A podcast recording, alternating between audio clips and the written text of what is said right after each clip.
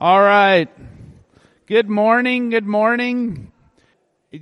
Only, only in Alberta can you have plus 34 and then 11. Uh, all in, all in two days. Uh, we function in community because we're always better together. And uh, sometimes that better together is God answers prayer right from within our, our community here. Sometimes we have a car that needs to be fixed and somebody goes, I can, I can fix that. Uh, and sometimes we need people to grieve alongside of us and, and help us. And so if you could do that with Noreen, that, that would be awesome. I know she would deeply appreciate it. Um, so let me pray. We're going to continue in this series. Uh, don't read into this series. Like I, I, as I was preparing for this, I, I, God has been teaching me stuff in the summer, and uh, unfortunately, I'm an open book at times. And you're like, oh, he's overworked, he's overstressed. Don't, don't read into that piece of this. God's just teaching me things about who I am, which are hugely important for me, but also I believe for for us as as a people. Um, and so let me pray and then we're going to talk about doing the things that matter most today. God, thank you that, uh, in August, August 20th, we start to see and shift our mind away from things of the summer to the fall. And fall's almost like a reset for us. If we have kids, they go to school, Schedules become more normal. Church ministry starts up. The, the patterns that we always long for or that we look for that summer brings, sometimes we'd love to have them in the fall. And so God, teach us what it means to be in your rhythm. Uh, we pray for Noreen and her family as they navigate just the loss of someone who's dear and important to them. We hate that this world's a broken world. And we know that you hate it even more. That this wasn't the design that you created. And Lord, teach us the importance of, of keeping our eyes fixed on you, even in the midst of a world that has all kinds of pain attached to it. We know that you can be our great counselor. You're the one we take refuge in. And so teach us what that means. We ask all this in your name. Amen.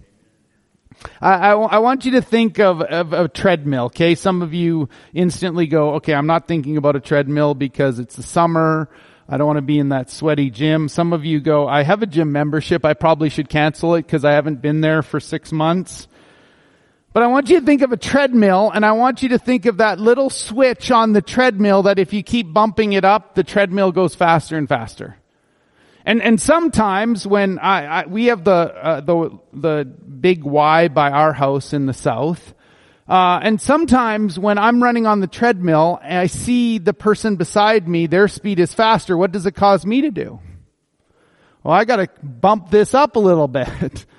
And suddenly I'm running way faster than what I thought I really should be or I'm capable of.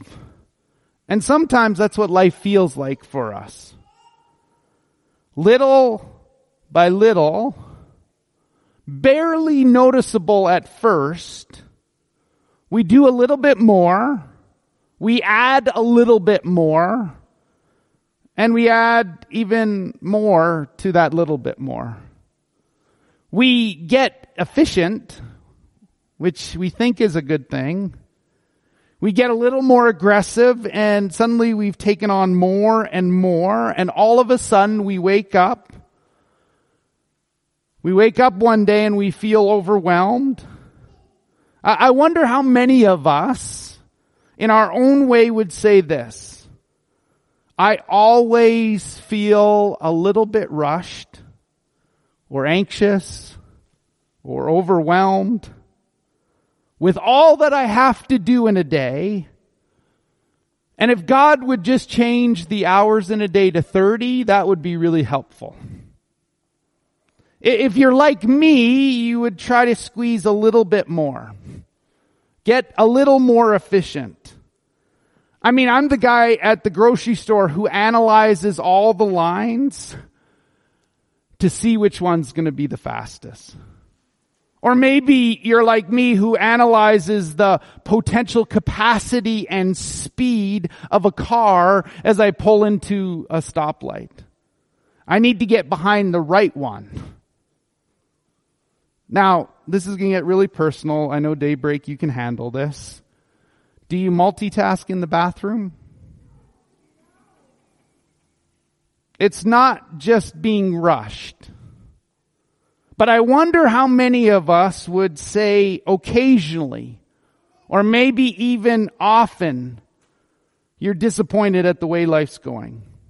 The pace, the intensity, starts to get you thinking there must be something that's missing in my life. I have no time to do the things that I want to do, no time to do the things I love, or worse off, I don't really have the time for the people that I love. So then you start asking yourself, and we asked ourselves this question last week, is life really supposed to be this way? What if I told you that the greatest enemy to the life that you want may be the life that you're living? So the message that I'm going to try to communicate today is a difficult one because it is completely opposite to the way that I live, which we usually would say you're a hypocrite. In fact, uh, it, it, you uh, you don't have to be around for around me long enough to understand that I hate slow. I would say this to people, I'll slow down when I get to heaven. I'm guessing and I'm hoping that most of you, or at least many of you, are not as dysfunctional as I am. But I'm guessing that most of us would say we are busier than what we think we should be. I mean, we got places to go. We got jobs to do. We got bills to pay. We got kitchens to clean. We've got kids to raise. We have to read the news, that biased news so that we can get really mad. Yards to mow, dinner to cook, clothes to buy, clothes to wash, clothes to buy more clothes because we don't like the clothes that we have. Photos to add to our reels. Captions to write on Instagram Netflix series to binge on, or like the Wilkes family, to watch Sister Wives tonight. Just because the pace of life is what it is, you find yourself going faster and faster and faster until you're sprinting. You realize I don't have time for some of the things I wish I had time for. I mean, we don't really have time for meals with our family. We don't really have time for deep conversations with our friends. We don't have time to rest or reflect or read or really enjoy intimacy with our Heavenly Father. We just don't have time. But the good news is neither does anybody else. So it must be okay, right? Everyone else is busy, so that must be God's will. What if I told you the greatest enemy to the life that you want may be the life you're currently living? See, in this series, we're not just looking at the truth of Jesus, which we always do and always will, but we're also examining the way that Jesus lived and the way that Jesus loved. In fact, when you look at the Gospels and take a step back, it's pretty fascinating to think the way that Jesus lived. He had three years of ministry, and in those three years, he embraced the Father's mission. He recruited a heavenly team of 12 ragtags. He trained them in kingdom values. He endured the hatred of the Pharisees. He resisted the temptation of the, of the evil one. He healed all kinds of sick people. He loved all sorts of, of hurting people. He preached the word of God fearlessly. Jesus fulfilled 351 Old Testament prophecies and Jesus never once ran. When you read the Gospels, There is no record of Jesus running, jogging, fast walking, skipping, sprinting. Jesus was busy, but he was never rushed. He never said to his disciples, Hey guys, we're behind schedule. Come on, let's pick up the pace. Thomas is late. Leave him behind. We're going to teach him a lesson. Jesus never said, they need us in Capernaum and we've got to get there right now. He was busy with important stuff, but he never rushed to somewhere. In fact, I'm going to show you a phrase that I just couldn't shake from my mind this week. It's found in Mark chapter 2 verse 14. And this phrase is one that you're actually going to see over and over and over again in the Gospels. The phrase is what Mark describes Jesus like. Here's it on the screen. He said, as Jesus walked along, he saw Levi, the son of Alphaeus, sitting at a tax collector's booth. Jesus then said to him, follow me. Levi got up. He followed Jesus. I was thinking about Levi. And this is what was fascinating to me. If Jesus was unrushed and Levi followed Jesus, he walked with Jesus. Then Levi should have had an unrushed life. Then I thought about you and me. I thought if we follow an unrushed Jesus, we should be living an unrushed life. See, the, the way I live is very different from the way that Jesus lived. So if you find yourself where the pace is picked up beyond what you expected, and you're often rushed or stressed or overwhelmed or exhausted trying to get it all done, always falling short, Jesus invites you to come. If you're worn out, overwhelmed, if you're burdened, Jesus wants to give you rest. Maybe some of you this morning haven't experienced rest in a long time. Last week we looked at Mark chapter 11. We looked at it actually out of the NIV. I, I want to read it out of the message today. Are you tired? Are you worn out? Are you burned out on religion? Jesus said, come to me, get away with me. As you get away with me, you'll actually recover life. Jesus saying, I'll show you how to take a real rest. Then Jesus says, walk with me. Not run, walk with me and work with me. Do it at your, my pace. Watch how I do it. Learn. I love this phrase. Let me learn the unforced rhythms of grace. And Jesus says, I won't lay any, anything heavy or ill-fitting on you. Jesus says, keep company with me and you'll learn to live freely and lightly. Jesus says, get away with me and you'll recover your life. Walk with me. Watch how I walk. Watch how I love. Watch how I live. Walk with me. Don't just believe what Jesus believed, but also live the way Jesus lived. I want you to think about the way that he lived just for a few minutes. See, Jesus only lived 33 years. And Jesus was called to be perfect and save the world. Jesus' mission was to give his life. He waited 30 years before he initiated a public ministry. It's fascinating to think what Jesus did. He was baptized by God the Father. Heaven opens up. This is in Mark chapter 1. The Holy Spirit descends on him like a dove. The Father, God the Father says, this is my son who I love. I'm well pleased. God affirms him even before he publicly does any miracles. And Jesus is commissioned to change the world. It's a pretty big task. Jesus is ready after the baptism to go out and do what he was created to do. And what's the first thing that Jesus does? He takes a sabbatical. The Spirit leads him into a dry place for 40 days. He calls out on the Father. He draws close to God. He's strengthened by God. He fights off the enemy. His identity is solidified there in the, the wilderness. He spends 40 days with God. How about his first miracle? What was it? It's interesting for me to think that it was at a wedding. Jesus went to a wedding. He didn't announce who he was. He stayed till the very end.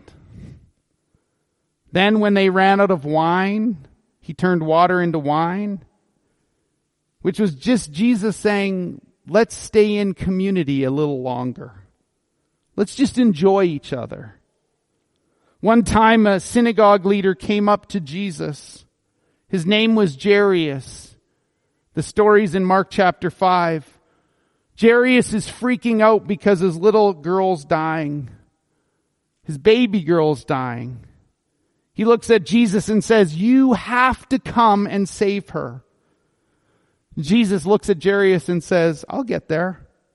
Jesus starts walking to go see this little sick girl. As he's walking along, another woman stops him, interrupts him. She is crying. She's been sick for 12 years. As another little girl is dying, he gives this woman his undivided attention and heals her. While he's taking his time, the first girl dies and the dad is beside himself. And Jesus says this, time is in my hands. But Jesus heals that girl anyways. You look at it all the way down to how he got around. He's the son of God. He could have any mode of transportation he wanted, but he walked. If Jesus wasn't rushed, and we're called to follow Jesus, if Jesus wasn't rushed in our soul, in his soul, why do we think we are? Now I'm just a preacher. I'm not a counselor. Here's my best guess. My guess is that most of us are rushed over work pressure or pushing it because we're either running from something or running to something. Let, let's just analyze me for a sec. I'm probably running from insignificance toward acceptance. I don't know what yours would be. Yours might be running from a past failure. Yours might be running from something that somebody said about you. You might be running from an insecurity that you're going to overcome so that you can prove those people wrong. Maybe you're running from a hurt. You're running from abuse. You're running from something. See, you got the goal, you've got the vision, you're running towards success. You're running toward that image, you're running toward popularity, you're running toward fame, you're running toward being like. You want it to be whatever it is so that you're accepted. The problem is, for most people in today's culture, is that you're chasing a life that will still leave you empty once you find it. What if the greatest enemy to life that you want is actually the life that you're living right now? Always rushed, always pushing it. Some of you might say, Matt, you have no clue. I have a full-time job. You're just a pastor. You just show up on Sunday. You're saying to me, I can't get it all done. I can't slow down. There's too much moving. I want to say very respectfully to you that you have the time for you to choose what you have the time for. See, the solution is not more time. The solution is what matters most. The reason why most of us don't have time for what matters is because we're mindlessly spending life, our life on what doesn't matter. Let me prove it to you. I could take a billion different illustrations. Let me give you three. Social media. Don't raise your hand. How many of you are involved in some form of social media? Second one would be television. The third one would be video games. Well, let's start with social media. Did you know that the average person on social media spends 706 hours per year?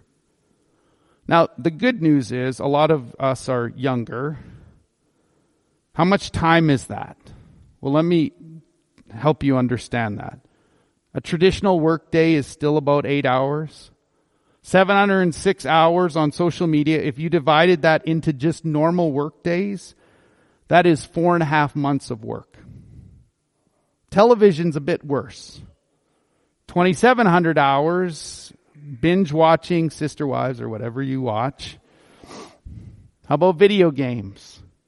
The average guy by the age of 21, this is males, the average male by the age of 21 has spent 10,000 hours on video games. What can you do with 10,000 hours? One thing you can do is if you worked at a 10 buck an hour job, you illegally worked for 10 bucks an hour, 10,000 hours, you'd have 100,000. Another thing you could do is you could actually read about 2,000 books in that time. Another thing you could do with 10,000 hours, you could probably become a concert pianist. You could get a pilot's license. You could memorize the New Testament. You could get a couple degrees. All that thing points to this. Let's take it to relationship. With that wasted time, that 10 minutes here, 5 minutes here, 30 minutes here, an hour and a half there, we could actually reconcile a relationship with a family member that's got bad. You could perhaps have the most intimate relationship with your children that you ever could imagine. If we'd put away the stupid thing that we're doing and actually invested in our families, we could actually have something that really matters. Or you could mindlessly waste your life on stuff that doesn't. So what if the greatest enemy to the life that you want is the life that we're living? Okay, so what do I do now, Matt? I have no clue. I'm struggling with this too. What I'm not going to do is I'm not going to give you a big list of things to do. But what I want to encourage you before the summer's done is that if you don't slow down, God might slow you down. I want you, and if you're the same as me, to stop and simply ask, who is God? See, the answer at its core is that God is love. It's not just what he does, but it's who he is. What's the greatest commandment? Jesus said to love the Lord your God with all your heart, soul, mind, strength. And to do what else? Love your neighbor as yourself. See, at the core of all that God calls us here at daybreak to be is to love, to be loved by Him, to love Him, and to love people on behalf of His love. Last week I talked about a book that I've read this summer, John Mark Comer. He said this, love is inc- incompatible with hurry. Let me say that again. Love is incompatible with hurry. I'm always in a hurry. Love, and the Bible says Paul's first definition in 1 Corinthians, 1 Corinthians, 1 Corinthians 13 is what? Love is patient. Love takes time. Hurry doesn't have time. So for the next two weeks, I want to challenge you with something. I'm going to dare you to do this. Have it with your cup of coffee or your pumpkin spice latte. Pray it over your coffee. I'm fine with that. I want you to pray this with me. I want you to sit in it. And I want us together to see what God's going to do at daybreak, daybreak with this. The prayer is very simple. The prayer is this. God help me walk slowly enough to experience Jesus fully and love people deeply. Let me say that again. God help me walk slowly enough to experience Jesus fully and love people dearly or deeply. I'd actually like you to just do that in the quietness of your seat right now. Just kind of say that quietly. God, help me walk slowly enough to experience Jesus fully and to love people deeply. What's going to happen if we actually pray that prayer? The answer is I don't know. But I'll tell you what God's been doing in me. It's a deep work. It's a real work. It's a healing work. The first thing that God has been doing in me is to be pres- teaching me to be present in the moment. I'm starting to recognize that I'm often there physically, but not there mentally.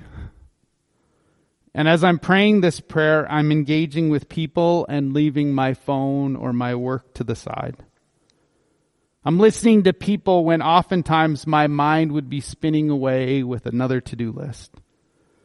I'm seeing needs in the lives of people that I was often too busy to see. I'm actually entering into the joy of hurting with people. There's a sense of fulfillment in celebrating with those who celebrate and grieving with those who grieve. There's something rich about that that we've lost in the church. It's helping me to be present in the moment. The second thing is that it's helping me to choose what's important and what to eliminate. As I'm asking God to lead my steps and to help me walk slowly, suddenly I'm just more aware that picking up my phone to look at something is not nearly as important as a person who's in front of me. It's helping me to say no to what doesn't matter and yes to what does. There's a lot of things that I end up drifting towards that really don't matter much. And here's what you might find. You may say no to some good things so you can say yes to some better things. But just because you say no right now doesn't mean you have to say no forever. You may love working out or gardening or playing on a softball team or whatever you've got. And so you say no now, but it's not a no forever. It's just in this season, there's something way more important. You have time for what you choose to have time for. The solution is not more time. The solution is more of what matters. So this prayer is helping me be present in the moment, to choose what's most important, to eliminate what's not. Here's the most important thing it's teaching me. It's helping me to sense God's presence and recognize His voice. It's helping me to see Him working in places that I was way too busy to notice. He's prompting me to ask additional questions when I'm with somebody. Not just simply ending the conversation, but digging in just a bit deeper. He's prompting me to pray more with people and not just like, I'm your pastor so I can pray. Let's move on. He's taken me to a different level. Here's what I've noticed. As I'm work, walking slower with Jesus, He's helping me love Him more, experience Him more, and love people more. I'm noticing that I'm starting to become just a little bit more like Jesus. As Jesus walked along, every person he came in contact with, Every miracle that he performed, he did it because he was walking. So my invitation is for you to join me and my wife Michelle and pray and see what God does every day. God help me to walk slowly enough to experience Jesus fully and to love people deeply. Here's what's so interesting as we wrap up. As Jesus walked, all of his ministry, all of his life was about following the will of the Father. But where was Jesus walking? Jesus was always walking toward the cross. Day after day, step after step, moment after moment, he was fulfilling God's calling for him and expressing the deepest and most profound love for you and me. Jesus was walking toward the cross. So when we know that Jesus is the way, the truth, and the life, we don't just embrace the truth that he taught, but we also live and love the way that Jesus lived and the way that he loved. So as I learn to walk with Jesus, I'm becoming more like Jesus. Imagine if an angry and hurting and divided world, if there was a loving, caring, United Church walking slowly enough to engage with those who are far from God. To show the love of a God who stepped out of heaven and came to earth in the person of his perfect and sinless son. Jesus who day after day walked toward the cross to give his life for you. If you're following Jesus, guess where you're walking? You're walking to lay down your life for something so much more important. The answer is not more time. It's more what matters. Friends, before we hit the fall, you have time for what you choose to have time for. Let's pray. God, it's a really simple prayer today. Help me walk slowly enough to experience you fully and to love people deeply. We pray all this in your name. Amen.